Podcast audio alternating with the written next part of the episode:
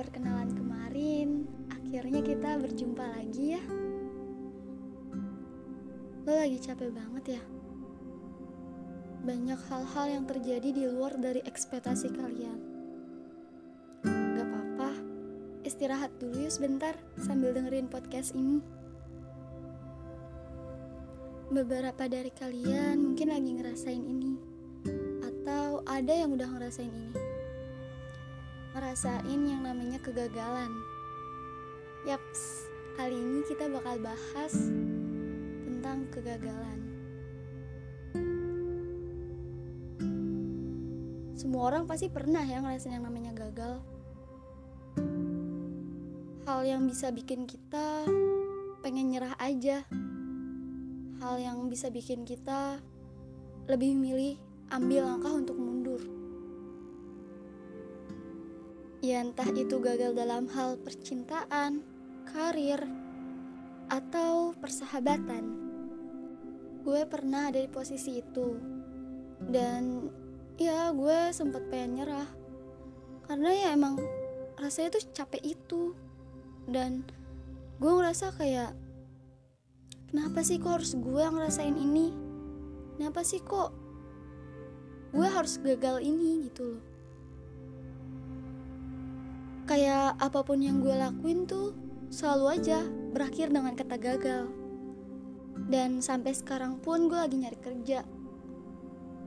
Gue ngerasa kayak kok gue belum dapet ya kerjaan? Kok gue belum bisa ya kayak temen-temen gue? Gue ngerasa kayak semuanya tuh gak berpihak ke gue. Sampai suatu waktu gue tuh ngerasa kayak gagal dan sukses itu satu hal yang gak bisa dipisahin. Di setiap kesuksesan pasti ada kegagalannya dulu. Ya bisa dibilang gagal itu bagian dari proses. Terus gue pernah sampai gue udah bilang ya udah gue nyerah aja gue sampai di sini. Terus ada orang yang bilang gini ke gue. Lu nggak boleh nyerah. Lu gak boleh takut gagal. Karena nanti lu bakal bisa ngerasain hasil jerih payah lu sendiri. Dan nanti lu bakal bersyukur banget. Terus ada juga yang bilang gini ke gue.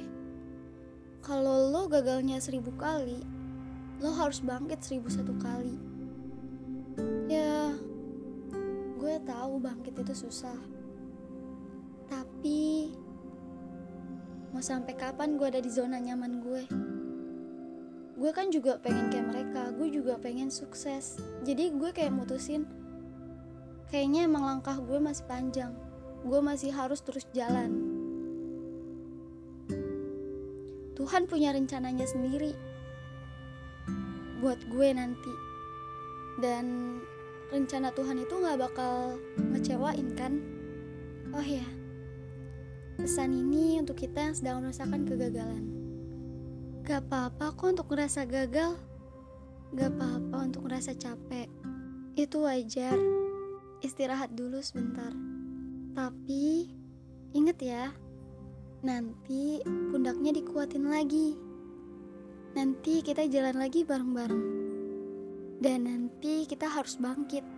Karena udah ada hal indah yang nunggu kita di depan sana. Belum waktunya kita untuk menyerah. Tuhan masih ingin kasih banyak kejutan untuk kita.